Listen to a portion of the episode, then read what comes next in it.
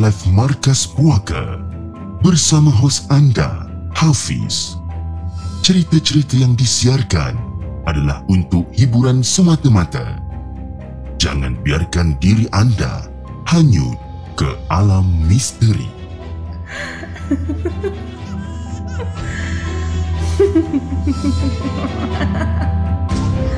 Hello guys, Assalamualaikum. Welcome back to the segment. Nama aku Hafiz dan kepada siapa yang masih belum subscribe, aku harap korang boleh tekan butang subscribe dan kepada siapa yang dah subscribe, thank you so much guys for subscribing. Malam ni, Markas Puaka 20 Disember bertemankan saya sekali lagi.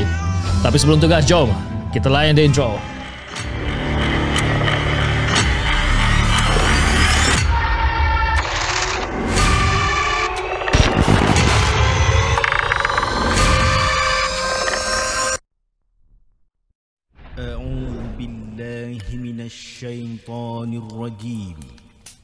بسم الله الرحمن الرحيم. لو أنزلنا هذا القرآن على جبل لرأيته خاشعا متصدعا من خشية الله وتلك الأمثال نضربها للناس لعلهم يتفكرون. صدق الله العظيم.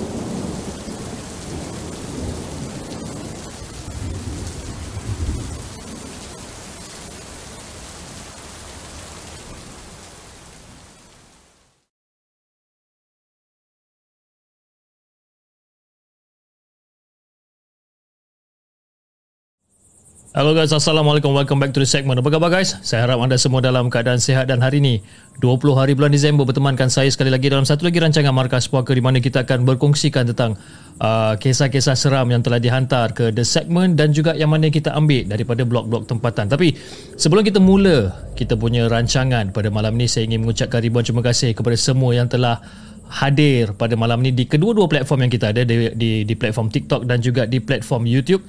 Dan antara yang terawal pada hari ini kita ada uh, Kak Aina selaku moderator untuk malam ni. Kita ada Hana Ahmad Abang Burhan kita ada Nur Homid Eh Syakirin, Taufik Apid, Faiz Hakimi, Jintra Bota, Nur Hidayah, uh, Alung Abang uh, Alung Abang Kuku Besi, Image Fits, kita ada Devil Esport, Fitri Salihin, Sa- Syahrul Azizi alias dan ramai lagi di saluran uh, YouTube dan juga di saluran TikTok. Kita ada Azlan Shah, Aki Cantik Paripurna, uh, Purna, dan kita ada Reka Dev, kita ada Tina, kita ada Acik Utara, kita ada Shoba, kita ada siapa lagi ni? Kita ada LJ, Melissa dan ramai lagi situ. Okay guys, malam ni kita akan ketengahkan lebih kurang dalam enam cerita yang kita nak kita nak apa kita kita kita nak kita nak bagi anda malam ni okey? Tanpa buang masa jom kita dengarkan kisah kita yang pertama kisah yang dihantarkan ataupun yang ditulis oleh Zarina. Jom kita dengarkan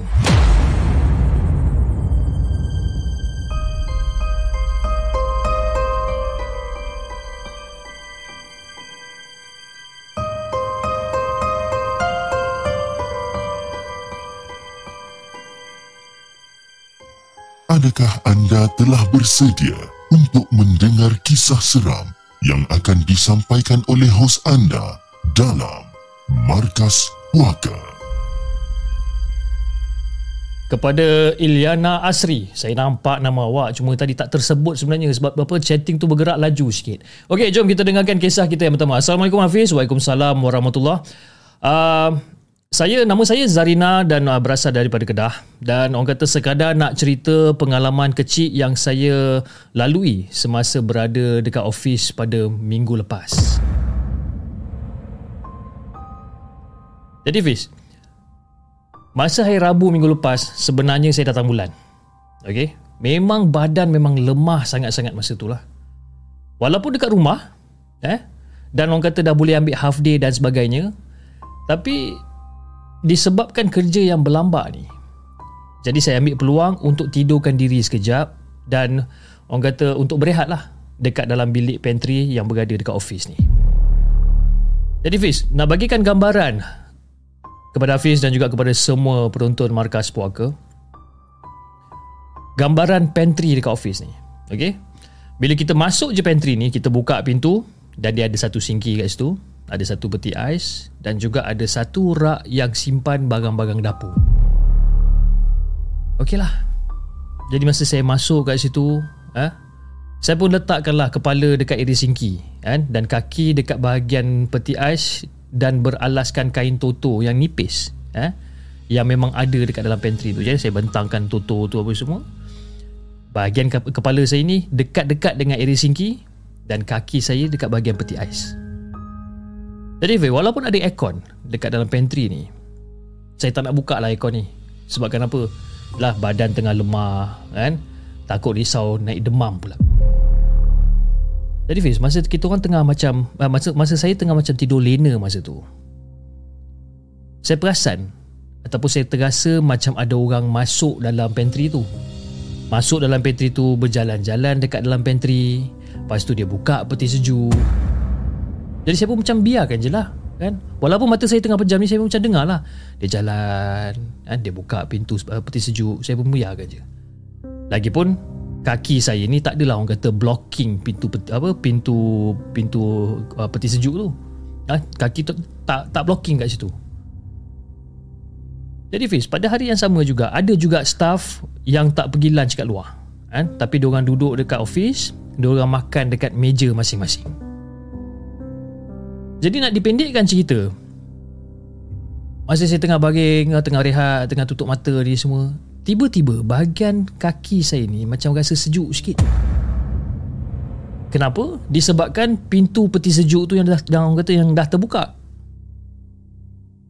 Jadi okey lah. Bila macam bila saya buka mata macam apa hal lah kan pintu peti sejuk tu macam terbuka. Saya beralih lah sikit. Saya beralih sikit tapi masa ni Fiz, masa saya beralih sikit tu Makin lama makin sejuk pula kaki saya ni. Jadi yang peliknya Fiz eh. Masa saya buka mata saya betul-betul Saya tengok macam Eh apa hal ni ha? Kenapa kaki aku ni macam makin lama makin sejuk ni Dan saya memang terkejut sangat-sangat Sebab kenapa Pintu peti sejuk tu Memang dah terbuka Tapi yang membuatkan saya lagi cuak sebenarnya Adalah dekat dalam pantry tu tak ada orang sebenarnya. Pintu bilik pantry tu pun elok tertutup rapat. Dan orang kata ikutkan secara logik akal fikiran kita ni tak mungkin ada orang yang masuk pantry ha, buka peti sejuk dan keluar daripada pantry tu tanpa sebarang bunyi. Memang agak mustahil bis. Jadi saya macam tertanya jugalah kan? Siapa yang masuk pantry ni? Jadi lepas saya dah bangun saya tutup pintu peti sejuk tu saya pun keluar daripada pantry. Jadi bila saya keluar daripada pantry uh, uh, pantry saya tengok kawan-kawan saya ataupun office mate saya ni dia dah makan dekat meja dorang tapi meja dorang dengan pantry ni agak berjauhan. Jadi saya pun tanyalah dengan orang ni eh Aida dah? Ha benda nah eh Aida uh, Aku nak tanya Tadi ada siapa-siapa Masuk dekat pantry tak? Ish Apa benda yang kau merepek ni Nah Ha? Kita orang baru je start makan Mana ada orang masuk kat pantry Engkau seorang je yang masuk dalam tu Kan kau, kau macam tengah sakit perut ha? Tengah sakit perut Badan kau macam lemah-lemah Kita orang tak nak lah kacau kau kat dalam tu Kau nak berehat Siapa yang masuk pantry? Tak, tak aku, aku, aku, aku, aku tak tahu. Tapi uh, itulah aku nak tanya korang korang ada masuk pantry ke tak? Tak ada kita orang tak masuk pantry pun. Jadi Fiz sampai sekarang sampai sekarang eh saya masih tertanya-tanya siapa yang masuk pantry tu sebenarnya? Jadi macam itulah Fiz eh pengalaman kecil saya ni yang mungkin bagi sesetengah penonton mungkin tak seram tapi bagi saya dah cukup seram buat saya sebenarnya. Sebab apa? Benda ni baru je jadi minggu lepas. Jadi terima kasih kepada Hafiz Dan juga kepada semua penonton Markas Puaka Kerana sudi Untuk dengarkan kisah saya ni. Assalamualaikum.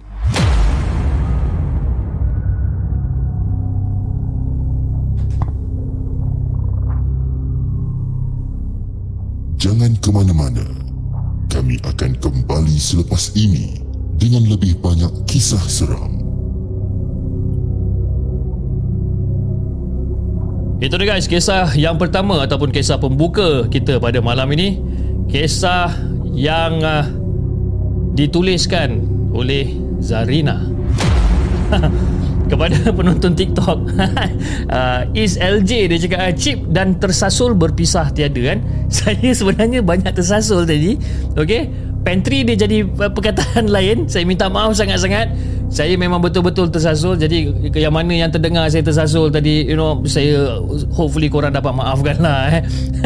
susah bila saya nak sebut pantry pantry pantry. Bila kita sebut pantry banyak kali dia jadi benda lain betul tak saya minta maaf sangat-sangat okay, kepada penonton-penonton di TikTok kepada penonton-penonton di YouTube okay.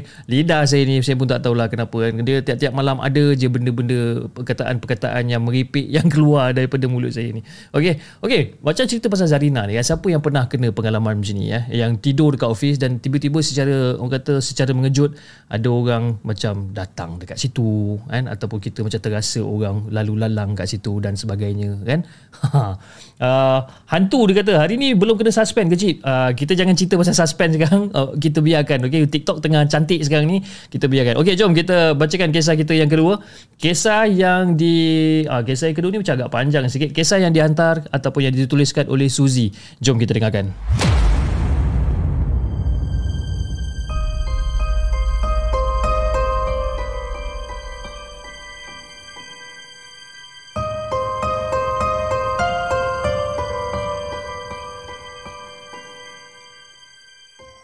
Adakah anda telah bersedia untuk mendengar kisah seram yang akan disampaikan oleh hos anda dalam Markas Puaka? Assalamualaikum kepada Hafiz dan juga kepada semua penonton Markas Puaka. Waalaikumsalam warahmatullahi Okey, akak sebenarnya nak uh, berkongsi sebuah kisah seram yang berlaku lebih kurang pada tahun 1990-an macam itulah. Eh. Masa ni akak baru macam pandai berat, apa pandai pandai berlari kot masa ni. Okey. Dan benda ni berlaku kepada seorang peniaga ayam gulik berdekatan dengan jambatan Tanjung Agas. Dan akak mengenali diri ni sebagai dengan nama dia sebagai Pak Mus. Ataupun nama komersial dia adalah Mus Ayam Gulik. Dan ini adalah kisah pengalaman Pak Mus sebenarnya.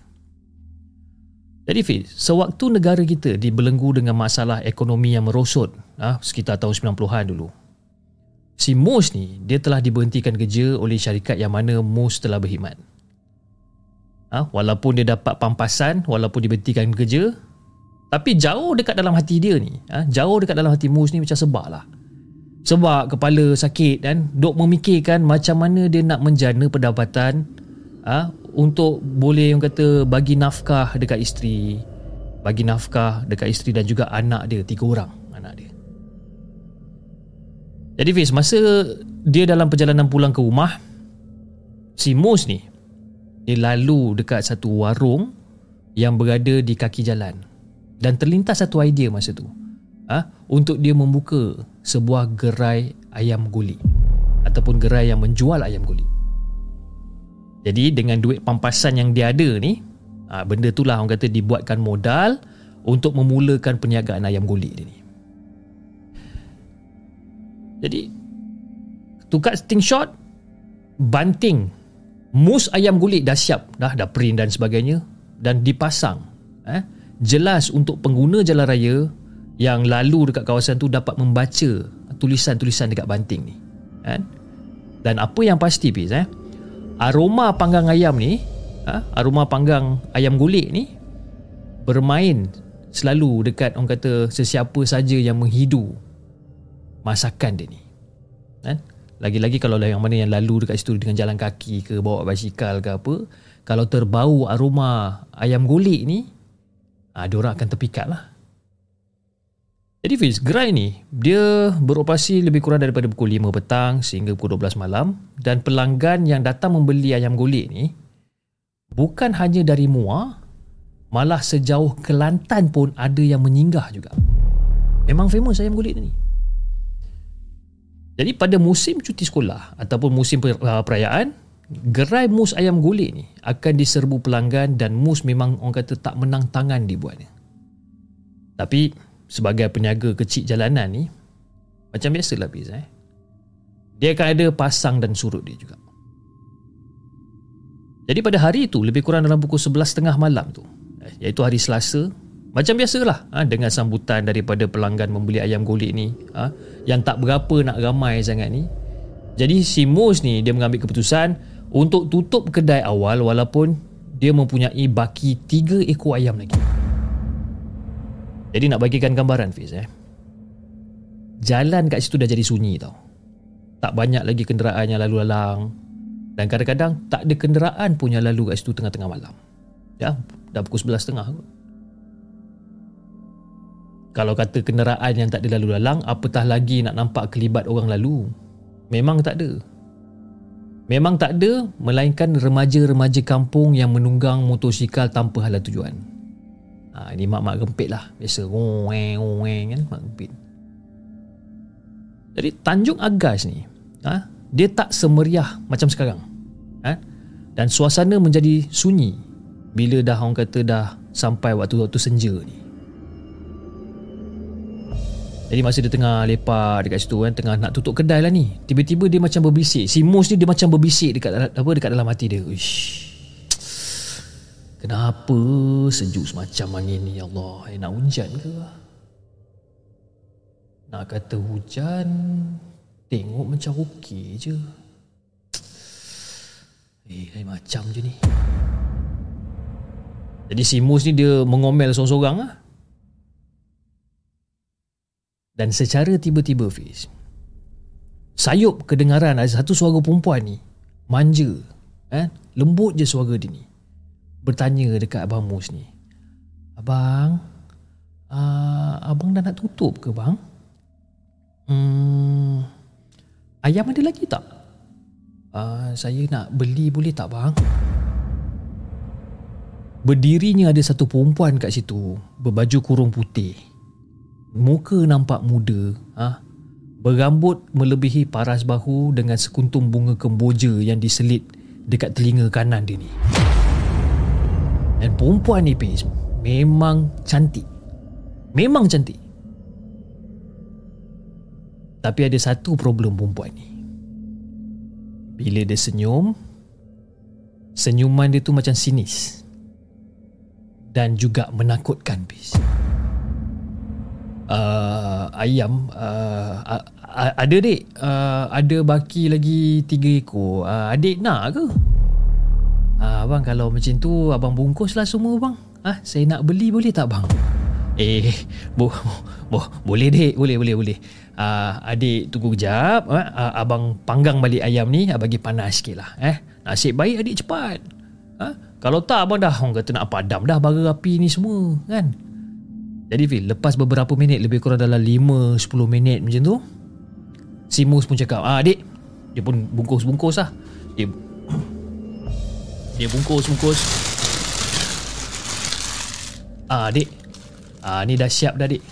Ah, Adik, adik nak potong ke? Atau eh tak apa bang, tak payah. Abang tak payah potong bang. Saya nak makan kat sini je bang. Sambil-sambil tu Perempuan tu duk hulurkan seratus ringgit dekat si Mus. Jadi Mus pun ambil lah. Ah, ah, tunggu jap dia eh. Dia pun kira duit dia. Kira, kira, kira duit dia ni. Dan dia pun pulangkan balance dekat si si budak perempuan ni. Bila dia pulangkan balance dekat budak perempuan ni, budak perempuan ni macam cakap, ah, tak apalah bang, abang simpan je lah baki tu. Sambil-sambil perempuan tu seolah-olah macam merampas bungkusan yang mengandungi tiga ekor ayam kulit dan terus pusing membelakangi si Mus ni. Dia terus pusing. Jadi dia ambil seruk, dia pusing. Dan masa dia pusing, terus terdengar bunyi ratahan perempuan ni sedang memakan ayam tu.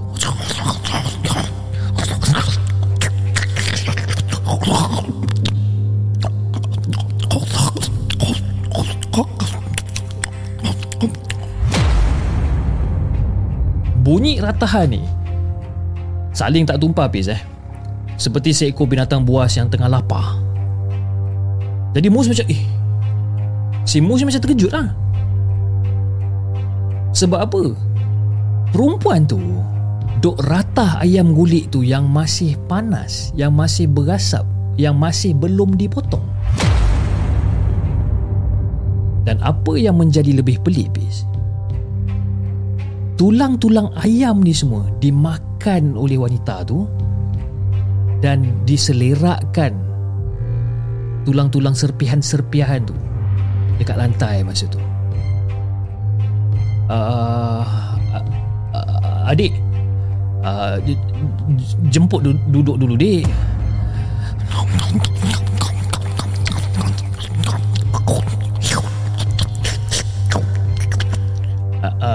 Adik jemputlah dulu, duduk dulu dik.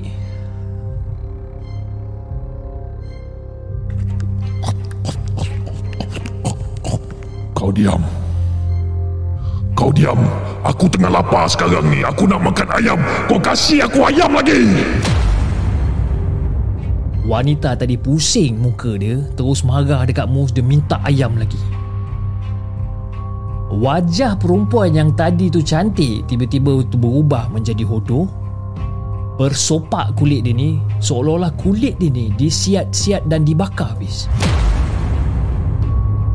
Dan mata dia Fish Terjojol keluar masa tu ha? Dan mulut dia ni Bila dia nganga Mulut dia ni ada dua taring Yang sangat-sangat panjang Fish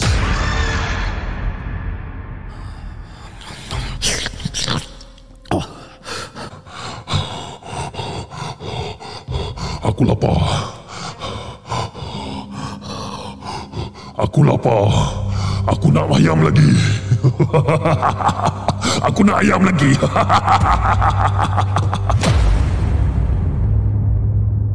Jadi Fish Waktu tu jam menunjukkan lebih kurang dalam pukul 12 lebih 12 suku 12 setengah macam itulah Disebabkan lewat pagi ni Ah, ha?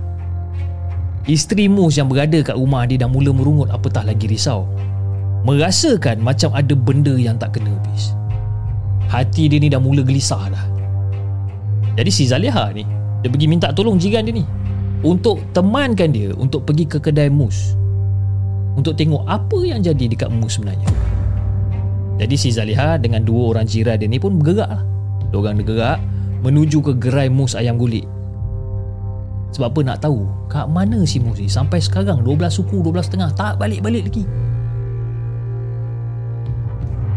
Jadi setibanya diorang sampai dekat gerai Mus ni, alangkah terkejutnya diorang bis. Ha? Mereka bertiga menemui Mus dalam keadaan terlentang dan pengsan tak sedarkan diri bis. Astagfirullahalazim abang Mus. Abang, abang. Abang, abang bangun bang. Ya Allah, kenapa jadi macam ni bang? Abang, abang kena samun ke ni bang? Ha? Abang, abang Mus. Leha ni abang Mus dan kedua orang jiran Mus. Ah, memeriksa seluruh kedai dia ni tapi langsung tak ada apa-apa tanda yang dia ni disamun. Duit jualan pun ataupun wang-wang hasil daripada jualan ni pun masih ada kat situ.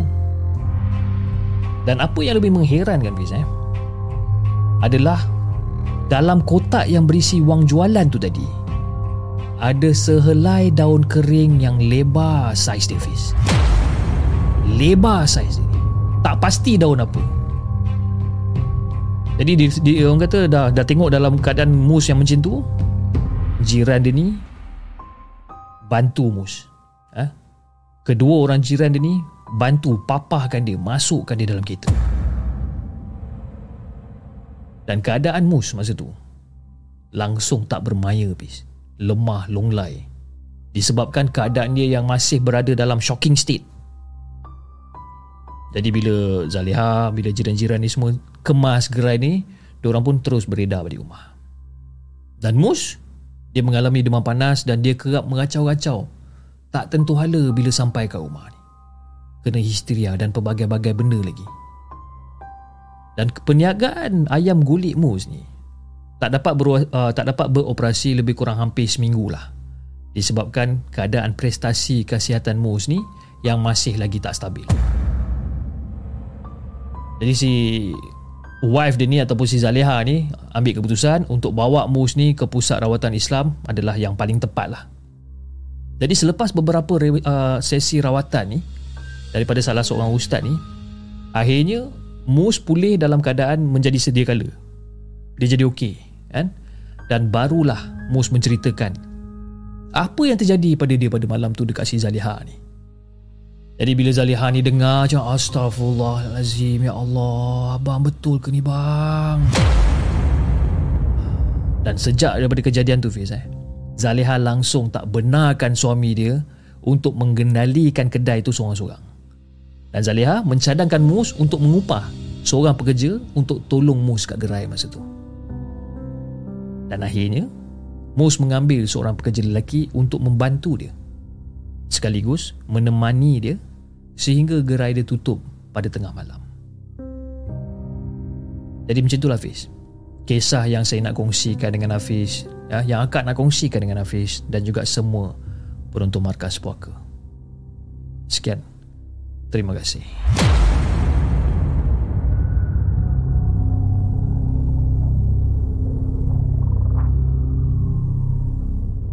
Jangan ke mana-mana. Kami akan kembali selepas ini dengan lebih banyak kisah seram.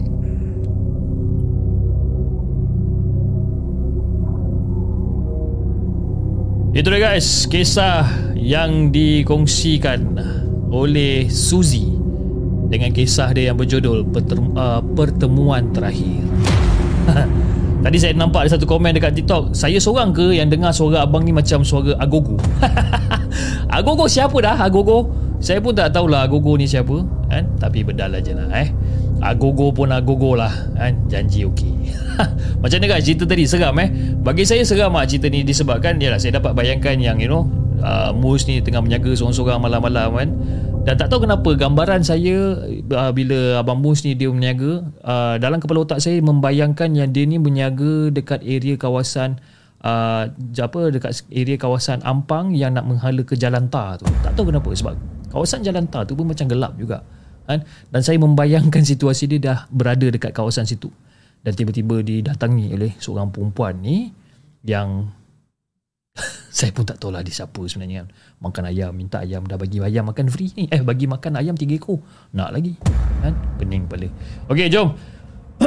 Wah, sakit-sakit tekak saya ni kan? Tiba-tiba saya nak Tiba-tiba kan? Okey, kita bacakan kisah kita yang seterusnya Kisah yang dihantar oleh Nurizwan Kisah ni pun uh, boleh tahan juga panjang dia Okey, jom kita dengarkan kisah daripada Nurizwan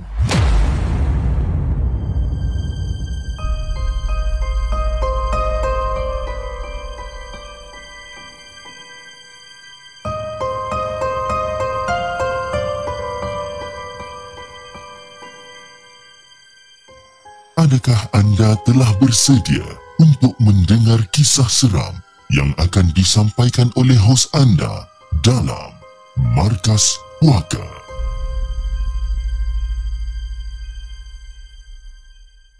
Assalamualaikum kepada Hafiz dan juga kepada semua penonton Markas Puaka. Waalaikumsalam warahmatullahi Okey, pengalaman aku ni terjadi sewaktu aku pulang lewat daripada tempat kerja. Dan jam masa tu menunjukkan pada pukul 1 pagi. Dan aku baru je sampai rumah uh, dekat Ipoh daripada Kuala Lumpur. Jadi mesyuarat yang aku sangkakan habis pada waktu petang terpaksa dilanjutkan sehingga pukul 10 malam kerana ada isu penting yang perlu diselesaikan dengan segera.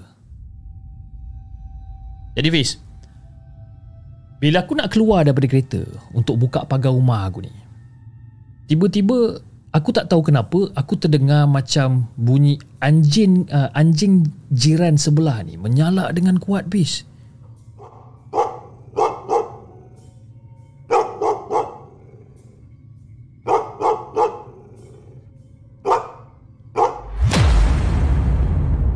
Dengar anjing ni menyalak kuat dia. Apa hal pula ni? Terkejut aku di bawah cakap. Ya astagfirullahaladzim. Cakap. Rasa macam nak gugur jantung aku ni. Jadi bila anjing ni menyalak kuat macam ni kan. Menyalak, menyalak, menyalak. Hei. Shh. Shh. Hey, diamlah. Aku marah kat anjing ni. Tapi dah nama pun binatang, bis. Kan mana dah dia nak faham. Dia terus je ni Menyalak je kuat. Apa benda lah kau ni? Tak apalah. Dan masa tu Fiz Aku buat tak geti je. Ha? Aku terus buka pagar Aku masukkan kereta ke dalam garaj rumah masa tu. Dan sebaik saja aku sampai ha? membawa masuk kereta ke dalam garaj masa tu. Dan ketika aku nak keluar daripada kereta anjing jiran sebelah ni dah mula berhenti untuk menyala. Dan masa aku nak tutup semula pagar aku, aku dah keluar dari kereta aku jalan balik kat pagar aku nak tutup pagar aku ni aku nampak anjing jiran sebelah ni kan? Aku nampak aja anjing ni tapi anjing tu diam je kat situ sambil mem, apa pun kata mem, memahati tajam dekat arah aku masa tu. Tengok je Jai apa hal pula anjing ni? Tadi bukan beria menyala. Ha, ni kau diam pula. Ha? kau takut aku lah tu. Jadi bila jadi macam ni aku macam okey lah aku buat tak tahu je lah. Kan? Jadi selepas aku selesai je tutup pagar aku pun terus berjalan masuk ke dalam rumah. Rasa tak sabar nak mandi ni pis. Kan? Badan dah mula melekit. Jadi aku rasa tak sabar nak mandi Aku nak apa, terus tidur dan sebagainya. Badan aku ni memang dah penat sangat dah Walaupun otak banyak berfikir kan, Masa mesyuarat tadi Tapi badan yang rasa penat lah kan? Bila kita dah menggunakan otak kita lebih Daripada dia punya apa Dia punya capacity yang sepatutnya ah Dia mula Dia jadi macam penat Yang teramat sangat masa tu Jadi okey Hafiz Aku buka pintu grill dan masa aku buka pintu grill, ya, aku buka pintu kayu. Aku buka pintu kayu dan aku terus masuk ke dalam rumah tanpa memberi salam masa tu. Dan lampu ruang tamu tu memang orang kata dah menyala sebaik saja aku masuk dan yalah aku dah pesan dekat isteri aku kan supaya jangan tutup lampu kan? Supaya bila aku masuk dalam rumah tak adalah gelap sangat rumah ni.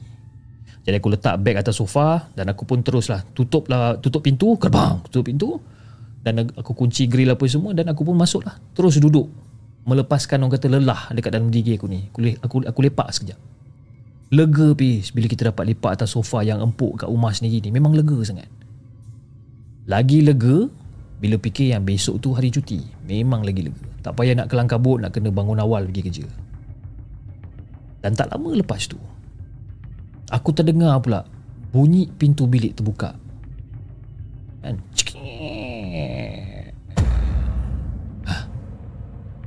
Tanta isteri aku tak yang dah bangun agaknya.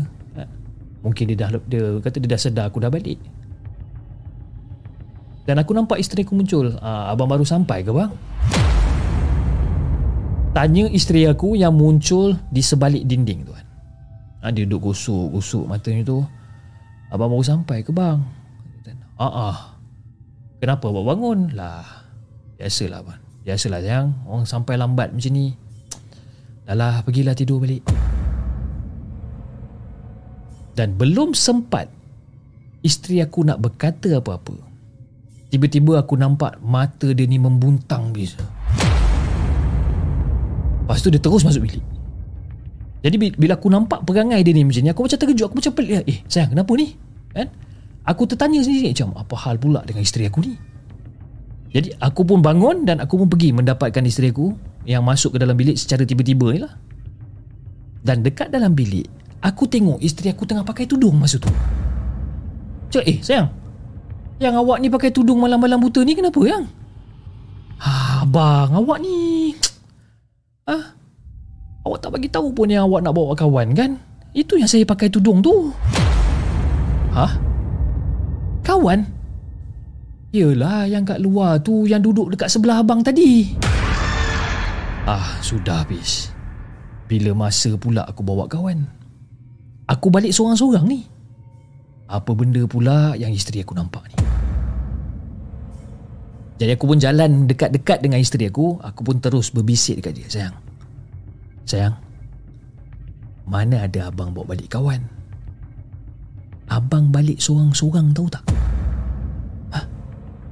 Abang-abang jangan tipu lah bang. Saya nampak kawan abang Dia betul-betul duduk sebelah abang tadi. Sayang Sumpah demi Allah yang Abang tak bawa balik siapa-siapa pun Abang balik seorang-seorang ha, Habis tu Yang duduk sebelah abang tadi tu siapa? Dan masa ni Nak bagikan gambaran Fiz eh? Masa ni muka isteri aku dah pucat dah Tak sempat aku nak jawab dekat isteri aku ni, tiba-tiba kita orang terdengar bunyi macam pintu ruang tamu kena hempas. Oh, kerbau! Jadi terkejutnya pasal tak ada fikir panjang, aku terus keluar daripada bilik dan aku tengok pintu dekat ruang tamu. Tergamam aku masa tu Fiz, kenapa? Sebab masa aku balik aku memang dah confirm aku dah tutup pintu grill, aku dah tutup pintu papan. Tapi masa aku keluar daripada bilik, Aku tengok pintu rumah dan pintu grill aku yang dah tutup tadi tu ternganga dengan luasnya bis. Dan beberapa saat kemudian aku terdengar lagi sekali bunyi salakan anjing daripada jiran sebelah ni tapi bunyi dia lain sikit bis. Cakap aduh lai. Apa benda pula ni? Sayang, sayang okey tak? Sayang? Allahu Akbar Allahu Akbar Allahu Akbar Allahu Akbar Allahu Akbar. Abang Abang tunggu kat sini. Biar saya je yang tutup pintu bang. Dan sampai je dekat depan pintu Isteri aku bertanya Abang? Abang Abang pergilah tutup pintu Tiba-tiba saya rasa seram pula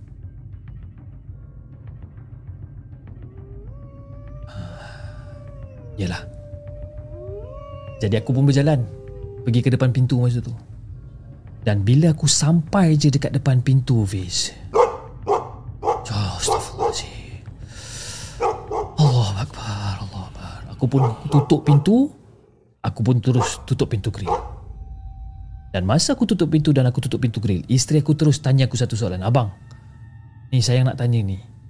Abang ada baca ayat kursi tak tadi bila masuk rumah?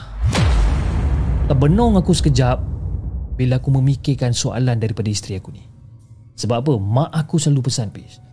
Mak aku selalu pesan kalau balik lewat-lewat tengah-tengah malam ni, sebelum masuk rumah, kena baca ayat kursi dulu, Fiz.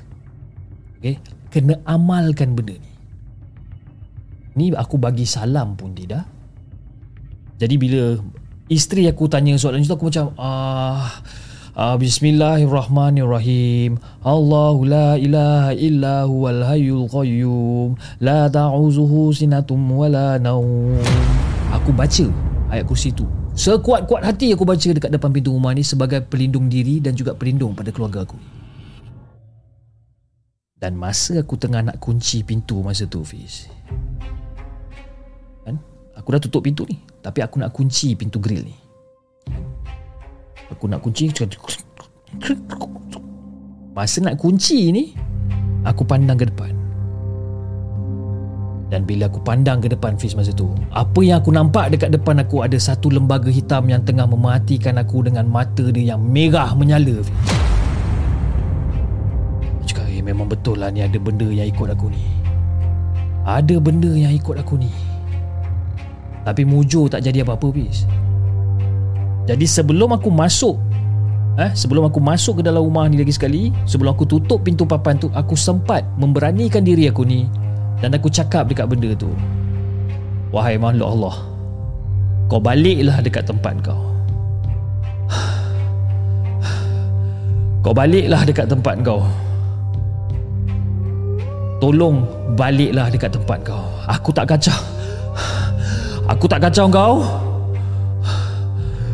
Kau tolong jangan kacau aku. Dan lama kelamaan lembaga hitam tu pun terus hilang. Dan badan aku terus masa tu rasa menggigil Fiz. Ha? Dengan segala bulu roma aku ni tegak berdiri. Dan aku memang menyesal sangat-sangat lah. Aku menyesal sangat-sangat. Aku tak ikut apa yang apa apa pesan yang yang mak aku sampaikan jadi aku nak sampaikanlah pesanan ni kepada Hafiz, ah, kepada kau dan juga kepada semua penonton-penonton Markas Puaka. Kalau katalah korang balik tengah-tengah malam eh, korang jangan lupa masuk rumah bagi salam. Itu yang pertama. Yang kedua, masuk rumah dengan langkah kanan baca ayat kursi. Sebab apa? Kita tak tahu apa benda yang ikut kita balik ni. Takut jadi apa-apa pula pada ahli keluarga korang Disebabkan ada tetamu yang tak diundang masuk ke dalam rumah. Sekian saja daripada aku. Assalamualaikum.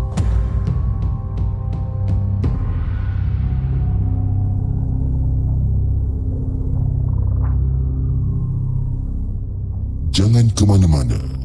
Kami akan kembali selepas ini dengan lebih banyak kisah seram.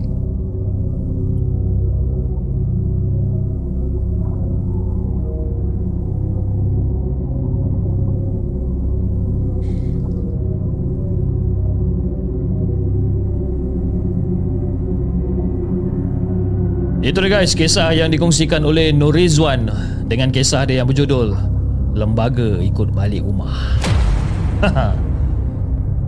Siapa yang kat sini suka keluar malam, yang balik rumah yang tak bagi salam, yang tak baca ayat kursi. Jangan cakap anda buat, okey, jangan cakap anda tak buat. Okey, saya percaya yang ada segelintir anda yang buat. Dan saya juga percaya, eh, yang saya tak tolak kemungkinan yang ada juga di antara kita. Kadang-kadang saya sendiri pun eh, bila saya balik rumah, at some certain time kadang-kadang saya terlupa nak bagi salam kan terlupa nak baca ayat kursi ayat pendinding dan sebagainya kan jadi uh, apa pers- uh, pesan daripada Nur Rizwan ni alhamdulillah uh, dia kata jangan lupa okey untuk beri, apa beri salam lah paling-paling tidak pun lah eh bagi salam paling-paling tidak pun. Okey, kepada Farah di uh, saluran TikTok dia kata macam mana nak hantar cerita? Okey, kalau nak hantar cerita, anda boleh hantar di hello segment at gmail.com. Okey, tak apa tak apa. Saya tulis kat sini hello segment at gmail.com. Anda boleh hantar email kepada kami dan sertakan uh, nama title penceritaan tu dan silalah buat karangan anda seperti karangan SPM. And buat karangan yang penting 500 patah perkataan. Ha, itu yang paling penting lah. Okay. Alright, jom kita bacakan kisah kita yang seterusnya. Kisah pun panjang juga. Eh, dah lama kita tak dapat kisah daripada akak ni sebenarnya. Okay. Saya tak nak saya tak nak cakap nama akak ni siapa. Korang teka dulu kejap lagi. Okay. Yang mana yang dah biasa tengok rancangan Markas Puaka. Mungkin bila dengar penceritaan daripada cerita ni. Uh, mungkin dia boleh dapat teka lah siapa yang pencerita ni. Okay, jom kita dengarkan cerita daripada akak ni.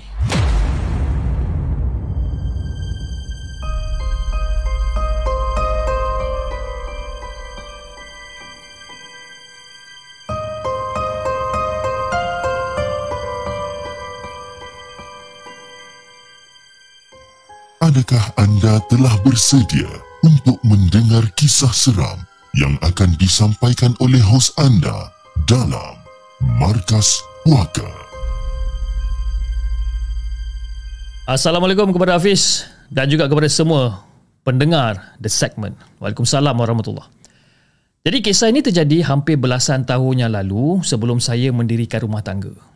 Jadi waktu tu saya menyewa di sebuah rumah yang terletaknya di tengah-tengah bandar.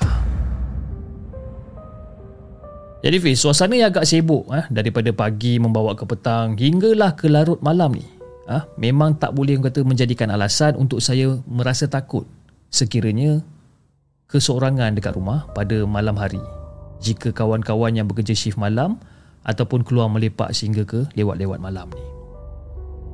Jadi Fiz, untuk dijadikan cerita, Okay, untuk dijadikan cerita, malam tu saya tinggal seorang-seorang kat rumah manakala rakan-rakan yang lain ada urusan diorang yang tersendiri lah. Ada yang keluar makan malam dengan kawan-kawan diorang, ada yang keluar malam dengan boyfriend diorang, kan? Dan ada juga yang keluar untuk pergi kerja.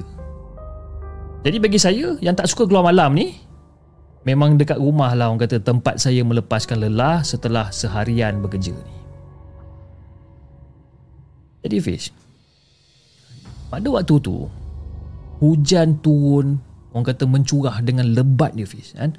Orang kata memang tak ada belas kesian punya lah hujan ni Lebat hujan ni jadi memandangkan suasana kat luar rumah ni agak bising eh, dengan hiruk pikuk kenderaan yang lalu lalang menjadikan kenderaan orang kata tak apa menjadikan keadaan tak adalah terlalu suram sangat.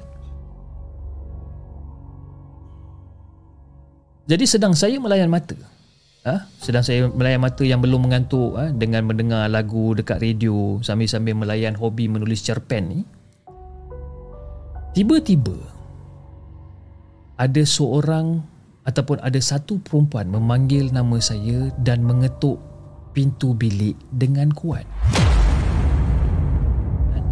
Tok tok tok tok tok tok tok Amy. Tok tok tok tok tok tok tok tok. Amy. Tok tok tok tok tok tok tok cak, eh, Siapa pula ni kan? Jadi saya pun keluar lah. Saya keluar tanpa ada perasaan curiga disebabkan salah seorang daripada kawan saya memang ada pegang kunci rumah. Jadi saya pun tanya dia, eh Rina, awal betul kau balik ni? Dan Rina terus masuk ke dalam bilik. Kan? Dia terus masuk dalam bilik. Dia, dia tak cakap apa-apa tau.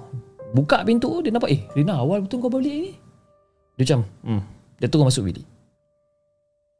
Tapi masa dia nak tutup pintu bilik dia, hmm, tak adalah aku balik awal, elektrik tak ada, supervisor suruh balik. Dan dia pun tutup pintu dia gerbang. Dan bilik dia adalah bertentangan dengan bilik saya. Jadi saya macam marah lah dekat dia ni macam Kenapa macam ni pula budak ni kan Dah lah balik Ketuk pintu bilik Macam nak roboh ha? Jadi saya pun cakap lah Engkau ni Ketuk pintu uh, pintu pintu aku ni uh, Panggil aku keluar ha? Lepas tu Kau masukkan diri Ataupun kau masuk rumah ni Kau kurungkan diri dalam bilik ha? Baik kau tak payah panggil. Ha? Aku ingatkan kau nak lah kau belanja makan ke Teman makan Maggi ke apa ke Tak apalah juga. Ni tidak. Ha, Balik-balik Lepas tu ketuk bilik aku macam nak roboh dan sebagainya. Ha, Aku tanya kau masuk dalam bilik Lepas tu kau terus lepak dalam bilik. Dan secara tiba-tiba Fiz Pintu depan pula diketuk dengan kuat. Tok tok Amy Tok tok tok tok tok tok tok Yang saya ni baru je nak lepak balik masuk bilik kan Ada orang ketuk lagi macam okey lah Mungkin housemate lain lah pula yang balik kan Ah, tok tok tok tok. Ah, tunggulah kejap. Allah, itulah aku suruh buat kunci banyak sikit tak nak. Demand sangat. Ah, fikir aku ni apa? Tukang buka pintu ke? Ah? Dan bila aku sampai dekat pintu, Fiz, aku buka pintu. Dan masa aku tengah buka pintu tu, masa saya tengah buka pintu masa tu, tiba-tiba saya rasa macam tergamam sebab apa? Orang yang dekat depan pintu dekat luar rumah ni adalah Rina yang sedang basah kuyup. Ah, Amy. Hari ni cuti, elektrik terputus. Itu yang aku balik tu. Sambil-sambil dia meletakkan bungkusan makanan dekat atas meja. Dan masa tu Fiz, kaki dengan badan saya dah mula menggeletar lah. Disebabkan duk fikir, siapa yang masuk bilik tadi? Siapa yang masuk bilik Gina tadi? Ah, sorry lah eh. Tuan mi goreng basah kemarin kau tu aku bawa balik upah buka pintu. Terima kasih lah. Kunci rumah aku tertinggal lah dekat dalam locker tadi kan. Sorry lah kacau-kacau kau tengah-tengah malam ni. Dan masa tu Fiz, saya hanya berdiri kaku je dekat sebelah Rina ni. Jadi si Rina ni pun macam eh Mi kau ni okey ke tak ni? Ha? Macam nampak hantu je kau ni. Duk terjegat dari situ lepas tadi aku bawa balik Maggi apa bawa balik mi goreng basah ni untuk kau. Tu, atas meja. Makan lah um, Tadi Apa Apa yang tadi Tadinya ha? Jangan banyak cakap kau makan je lah Allah Nanti kembang mi tu tak sedap lah Jadi Rina yang saya anggap seperti kakak tu ha? Terus Hilang masuk ke dalam bilik Macam Astaghfirullahaladzim Apa benda pula ni kan Sebab apa Saya duk terkenangkan makhluk yang menyerupai Rina tadi yang datang balik rumah tadi. Awalnya tu Fiz memang perut saya ni memang lapar. Kan? Tapi disebabkan oleh kerana tetamu yang datang tadi menjadikan saya kenyang. Dan bungkusan mi goreng basah tersebut saya simpan dekat dalam peti sejuk. Dan secara tiba-tiba Fiz, handphone saya pula berbunyi masa tu. Jadi saya pun tengoklah dekat nombor telefon ni dekat telefon ni. Eh, ini nombor macam tak kenal ni kan siapa pula ni? Trrr, trrr. Uh, hello, Assalamualaikum. Uh, uh, akak eh, ni akak Amy ke? Uh, saya nak bagi tahu ni uh, uh, Rina Rina ada accident. Dia meninggal dekat tempat kejadian. Uh, jadi aku dah suruh uh, Rose pergi ambil kau. Uh, kunci Rina pun ada dekat Rose tu lah. Uh, nanti kau siap-siap eh datang hospital bawa barang-barang Rina semua eh. Uh, nanti keluarga dia sampai nak bawa balik jenazah. Boleh kita serahkan sekali kunci dia tu. Ada satu suara yang memang aku kenal dekat hujung talian walaupun nombor dia aku tak kenal, aku kenal suara dia ni. Suara Ara dekat hujung talian. Terduduk aku masa tu terkenangkan siapa yang balik rumah ni tadi. Dan masa tu saya menatap je pintu bilik Rina yang masih tertutup rapat ni. Dalam hati masa tu macam Rina engkau ke yang balik tadi? Ah. Dan akhirnya saya sendiri rebah tak bermaya bis. Kan? Saya cuba ni untuk cari kekuatan ha, untuk masuk ke dalam bilik Rina ni. Jadi masa tu yalah Rose memandang saya dengan keadaan yang sayu eh? Ada telekung yang tersangkut kemas pada katil dan juga sejadah yang masih terbentang kat situ. Cadar dia pun masih lagi rapi, masih lagi kemas. Jadi maka benarlah eh? bukan Rina yang balik sebenarnya. Dan dalam masa yang sama bis. Saya pun bercakap macam Rina, kalau kau masih ada kat sini, Izinkan aku buka almari dan sentuh barang-barang kau ya. Masa tu saya bisik perlahan macam tu. Dan saya juga tak sanggup nak menceritakan peristiwa Rina pulang malam tu kepada mereka bertiga iaitu Ara, Rose dan dengan kawan yang lain ni. Disebabkan bimbang jika mereka akan fikir bukan-bukan tentang Rina sedangkan Rina sangat baik. Eh? Sangat baik. Dan saya pula memang sangat-sangat rapat dengan Rina ni.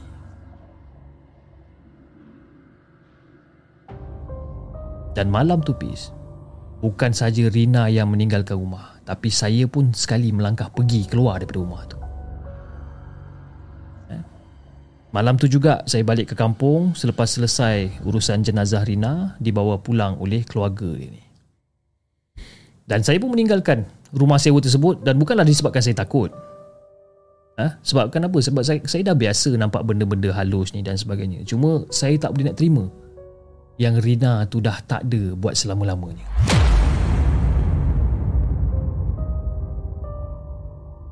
Jadi itulah kisah yang saya nak sampaikan kepada Apis dan juga kepada semua penonton markas puaka.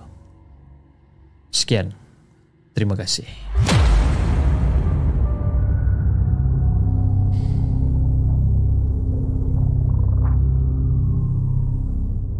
Jangan ke mana-mana kami akan kembali selepas ini dengan lebih banyak kisah seram. Okey, itu dia kisah yang keempat yang dikongsikan oleh uh, siapa nama dia? Uh, kisah yang keempat ada tadi kita ada satu tekaan yang betul. Okey, kisah yang dikongsikan oleh Mayang Sari dengan kisah dia yang berjudul Selamat Tinggal Selama-lamanya. Okey.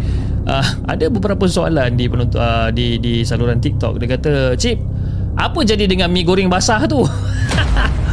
Kau jangan tanya aku Kan Oh janganlah tanya saya soalan-soalan yang susah saya nak jawab Sebab saya pun tak ada dekat situ kan Jadi Wallahualam apa benda Apa yang terjadi uh, Pada mi goreng basah tu eh? Tapi mungkin ada kot dia tulis kat sini ya. Sekejap eh uh, Okay So ada satu ayat dekat sini mungkin saya tertinggal ayat dia. Kata okey dia apa Mayang Sari ni dia terbayang-bayang ha, dua kali yang Rina pulang malam tu.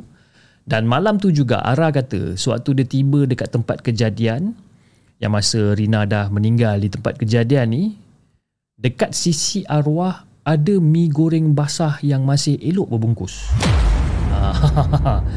kan? Jadi basically mi goreng mi goreng basah yang ada dekat atas meja makan tu itu bukan mi goreng lah kot.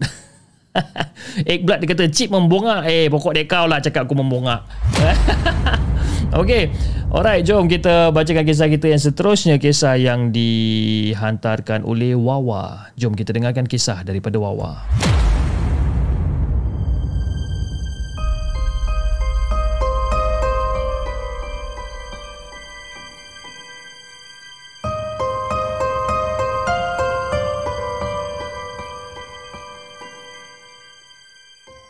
Adakah anda telah bersedia untuk mendengar kisah seram yang akan disampaikan oleh hos anda dalam Markas Puaka? Assalamualaikum dan salam sejahtera kepada semua penonton di segmen. Waalaikumsalam warahmatullahi Terima kasih di atas penceritaan yang bertajuk Kisah Awal Pendamping Tak Diundang dan juga Pendamping Tak Diundang di Alam Persekolahan. Dan juga pendamping di uh, tak diundang di universiti. Okey, banyak cerita ni. Cara uh, penyampaian Hafiz memang best walaupun penulisan aku yang mungkin mendata ni. Jadi terima kasih sangat-sangat Hafiz.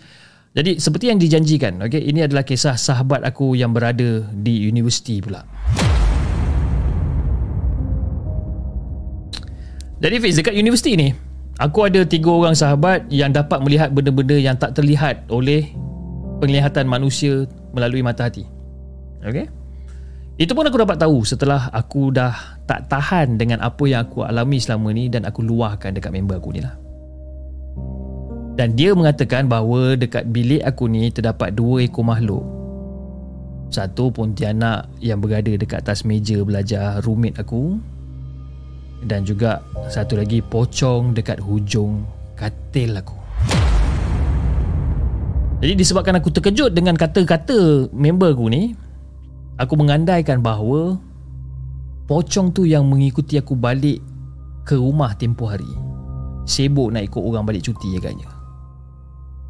Jadi member aku ni pun cakap dia mengatakan yang apa yang aku lalui ni tu adalah tanda-tanda gangguan jin dan mencadangkan untuk aku berubat dengan mana-mana ustaz yang mahir yang pandai bab-bab bab-bab orang kata makhluk makhluk gaib ni lah.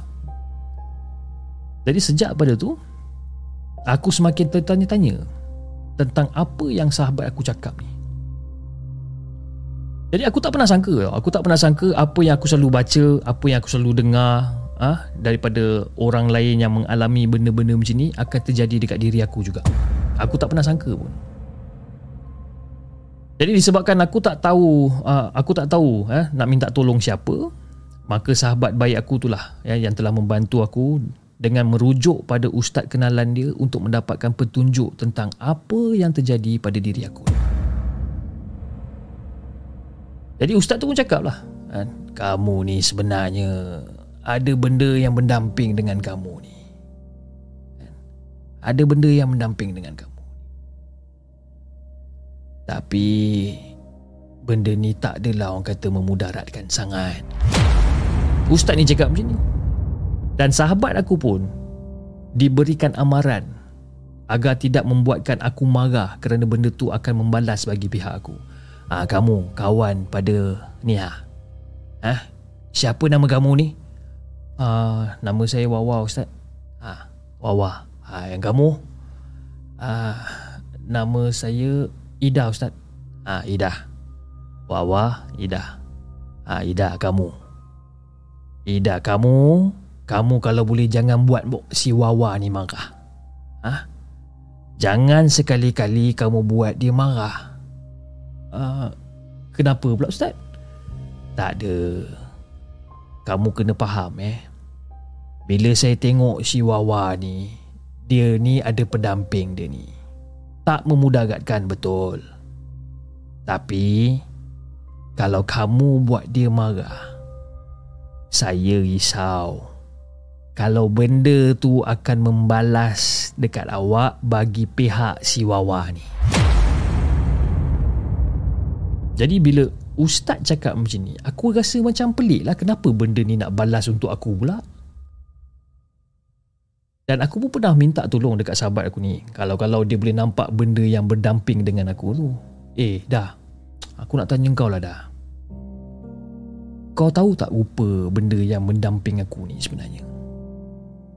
Hmm, sebenarnya benda yang mendamping dengan kau ni dia muncul ataupun dia wajah rupa semua sama macam kau. Sama macam kau. Cuma muka dia tu macam bengis sikit. Lain semua sama.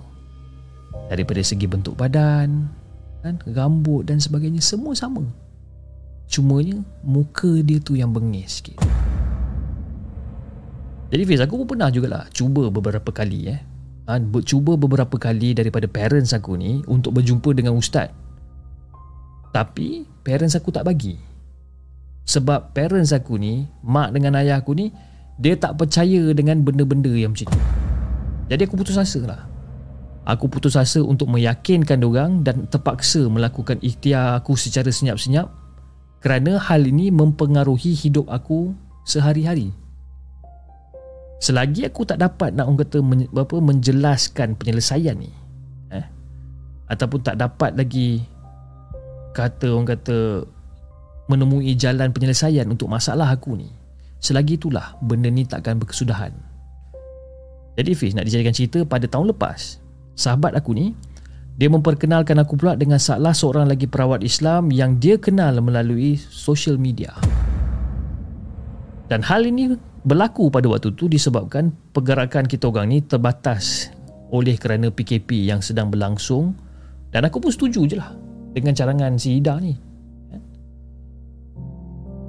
Jadi betul-betul sebelum kita orang nak mesej perawat tu benda tu munculkan diri dalam rupanya sendiri dan dia bertemu dengan aku masa tu. Dan aku pun terus cakap dekat sahabat aku ni. Eh, hey, Ida, kenapa muka kau macam lain macam ni? Wah, wah, wah, wah, wah, wah. Dia datang, dia datang, dia datang, dia datang. Sahabat aku ni cakap macam ni. Dia datang, dia datang, dia datang.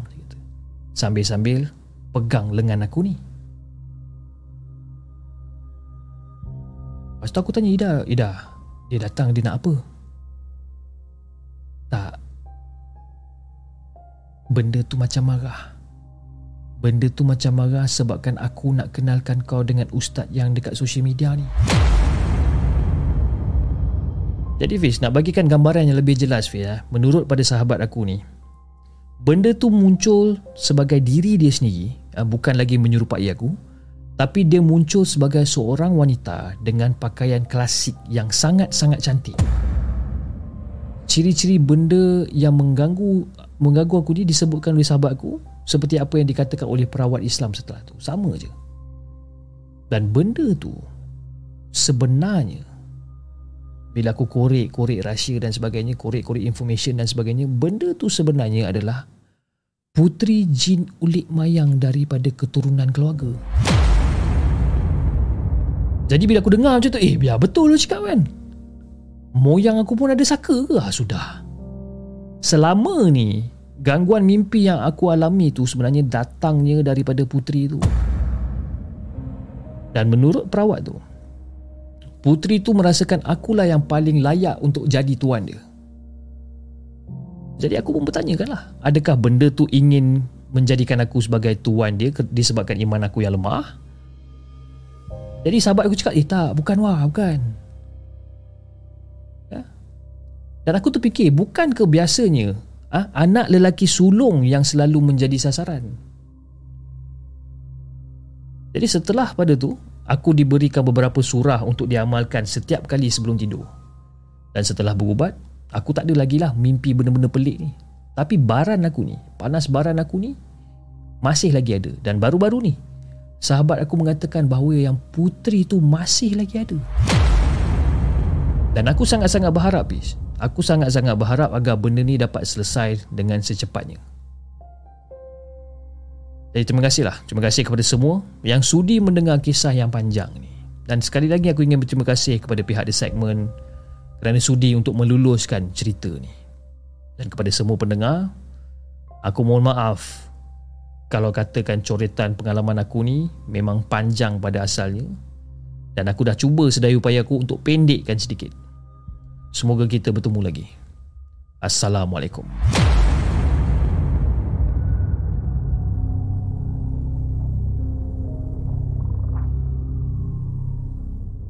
Jangan ke mana-mana. Kami akan kembali selepas ini dengan lebih banyak kisah seram. Okey guys, itu dia kisah yang dikongsikan oleh uh, Wawa. Wawa dengan kisah dia yang berjudul Sahabat dan Ikhtiar. Ikhtiar ke atas pendamping Terima kasih Wawa di atas satu penceritaan yang menarik bagi saya.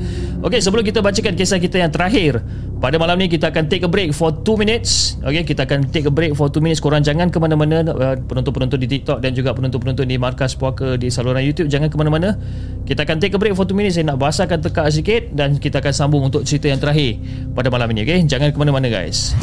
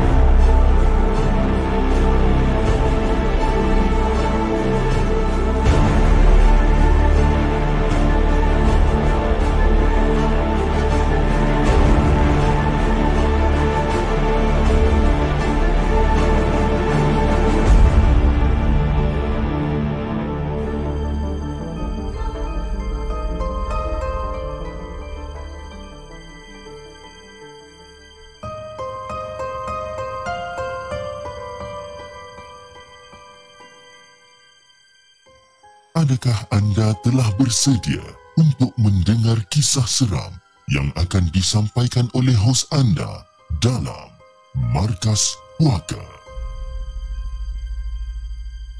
Assalamualaikum kepada Cip. Waalaikumsalam warahmatullahi. Okey. Korang dah biasa dengar cerita pasal Pontianak kan? Lagi-lagi-lagi dekat uh, dekat Malaysia, Indonesia memang sangat famous lah dengan benda ni. Dan kalau korang nak tahu, dekat Filipina memang terkenal dengan kisah hantu Pontianak yang dikenali sebagai Maria Labo.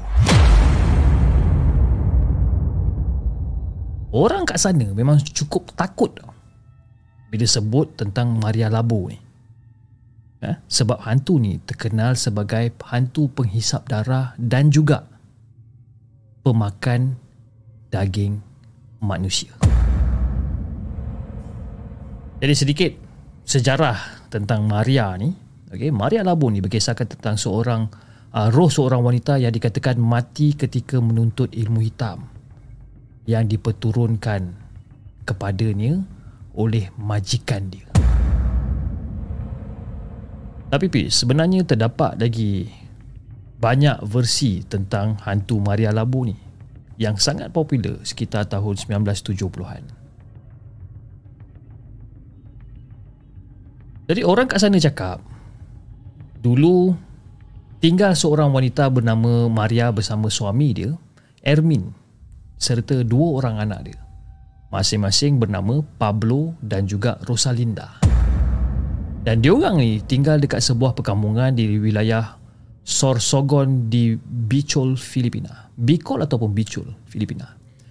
Jadi nak dijadikan cerita Berlakunya kemerosotan ekonomi yang sangat teruk sampaikan rakyat dekat sana terpaksa berpindah ke negara-negara maju termasuklah si Maria ni. Dan Maria ni telah ditawarkan pekerjaan sebagai pembantu rumah dekat Spain ataupun dekat Spanyol. Kan? Jadi kat sana Maria telah diupah untuk menjaga Master Gustavo seorang lelaki tua uzo yang kaya raya bis. Kaya raya memang sangat-sangat kaya. Jadi walaupun ada masalah communication eh sebabkan bahasa tapi Maria tetap jalankan tugas dia sebagai pembantu rumah. Jadi rutin harian si Maria ni adalah memasak eh basuh pakaian, basuh baju dan sebagainya. Eh, dan juga menjaga mas, uh, majikan dia yang sakit ni lah iaitu si Gustavo ni. Jadi setelah berbulan-bulan si Maria ni berada dekat Spanyol ni Maria tiba-tiba dikabarkan pulang ke Filipina. Jadi si suami dengan anak-anak ni dia macam pelik lah cak, eh apa hal lah tiba-tiba bini aku ni balik kan? Tak bagi tahu pula tu. Tapi of course lah kan? Walaupun tak bagi tahu tapi bila suami dia nampak yang isteri dia ni dah balik, gembira lah suami dengan anak-anak dia ni. Jadi Maria masa tu dia balik dengan bawa duit yang sangat banyak sampaikan dia dapat bayar semua hutang dan bina satu rumah yang lain hingga menyebabkan penduduk kampung kat situ rasa cemburu bis. Rasa cemburu sangat-sangat dengan si Maria ni. Tapi yang pelik dia eh, yang pelik dia selepas jadi kaya si Maria ni dia tak suka keluar rumah dan dia akan duduk je dekat dalam rumah. Bukan tu je, Sikap Maria juga dikatakan berubah menjadi yang kata panas baran, suka marah-marah dan sebagainya. Dan benda yang paling menakutkan Fiz eh, suami dia cakap yang si Maria ni dia akan kerap menangis dekat dalam tidur dan apabila badan dia disentuh badan Maria ni dia jadi sejuk seperti mayat yang telah kaku Fiz. Jadi pada satu hari ni si suami dia ni peluklah isteri dia ni ha, untuk menenangkan isteri dia ni daripada menangis. Tapi badan dia ni rasa macam sejuk sangat. Macam pelik juga. Dan pada satu hari ni, bila suami tu balik daripada kerja, ha, dia masuk dalam kerja, ha, dia masuk dalam kerja, dia, dia masuk dalam rumah masa tu, dia mendapati keadaan dekat rumah tu sunyi sepi tanpa suara ketawa dia ah ha, ketawa anak-anak dia yang suka bermain eh. ketawa dia tu ketawa isteri dia lah ketawa isteri dia ketawa anak-anak dia yang suka bermain ni tak ada senyap sunyi sepi je rumah Jadi bila ditanya pada isteri ni kan, dia cakap, dia tanya pada isteri dia, isteri dia cakap yang anak-anak dia tengah menunggu dekat dapur dan menanti untuk makan malam bersama. Tapi ternyata masa tu anak-anak dia ni dah tak ada dah. Tak tahu apa jadi. Hmm. Sebenarnya lauk yang dihidangkan di atas meja tu adalah daging anak-anak dia yang telah dipotong dan dimasak Fiz. Jadi disebabkan marah ah ha? disebabkan terasa orang kata apa husband dia ni ataupun suami dia, dia rasa marah sangat-sangat ni tak ada cerita banyak dia ambil parang dia tetaknya kepala si Maria tu dia tetaknya muka si Maria tu dan akhirnya masih dia tetak kepala dia tetak muka dia cubalah untuk buat Maria secara tiba-tiba mentuk, bertukar bertukar diri dia menjadi seekor pontianak dan terbang keluar daripada rumah dia.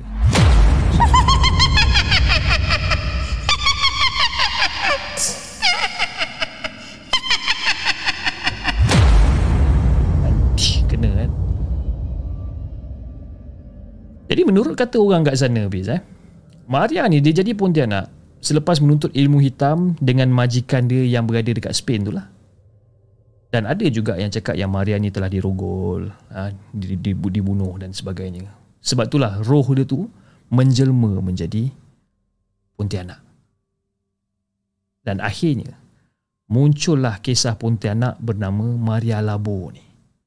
Labo ni kalau nak orang kata nak difahamkan dengan bahasa mudah ha, bermaksud suram ataupun kelam sebab kesan tetakan pada Maria yang berwarna kelabu. Jadi itulah sedikit sebanyak kisah tentang Maria Labu Pontianak Filipina ni. Kalau dekat Malaysia tak ada Maria Labu. Dekat dekat Malaysia ada Maria Farida aja. Okey, itu saja perkongsian yang aku nak kongsikan kepada Hafiz dan juga kepada semua penonton markas puaka.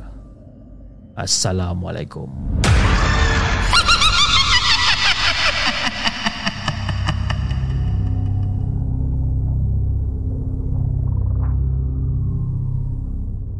Jangan ke mana-mana. Kami akan kembali selepas ini dengan lebih banyak kisah seram.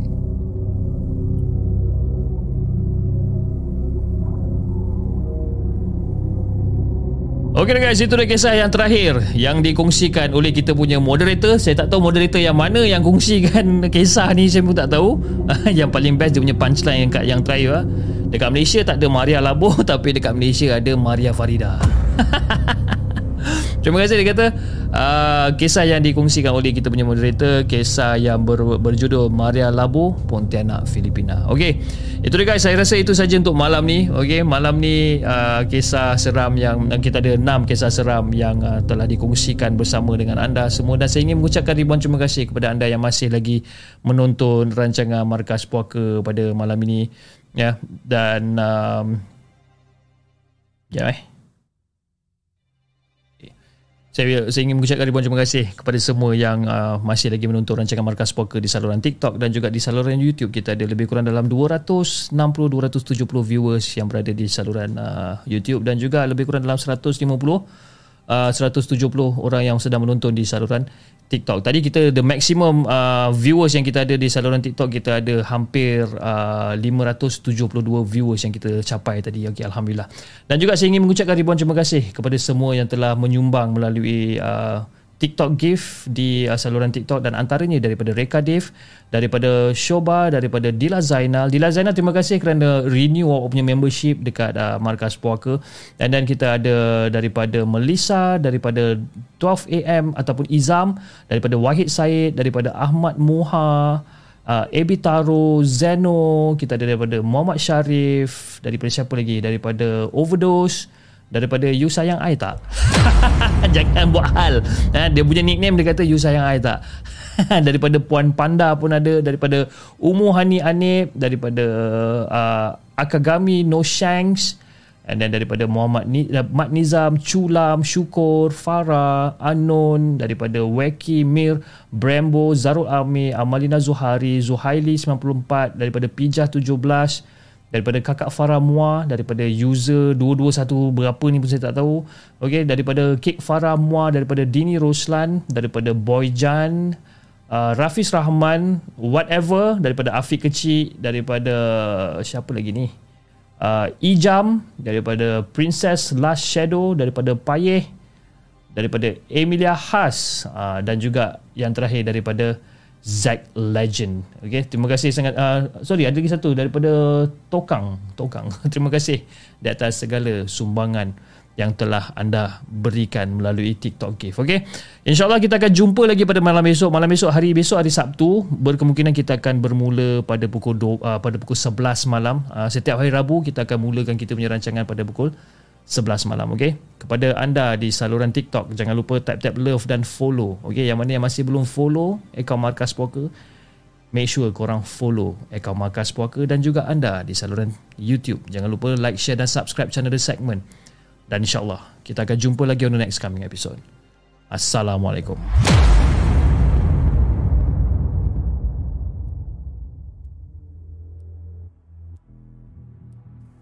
Terima kasih kepada anda kerana sudi bersama kami dalam segmen Markas Puaka, sebuah podcast kisah-kisah seram yang dikongsi dalam channel The Segment.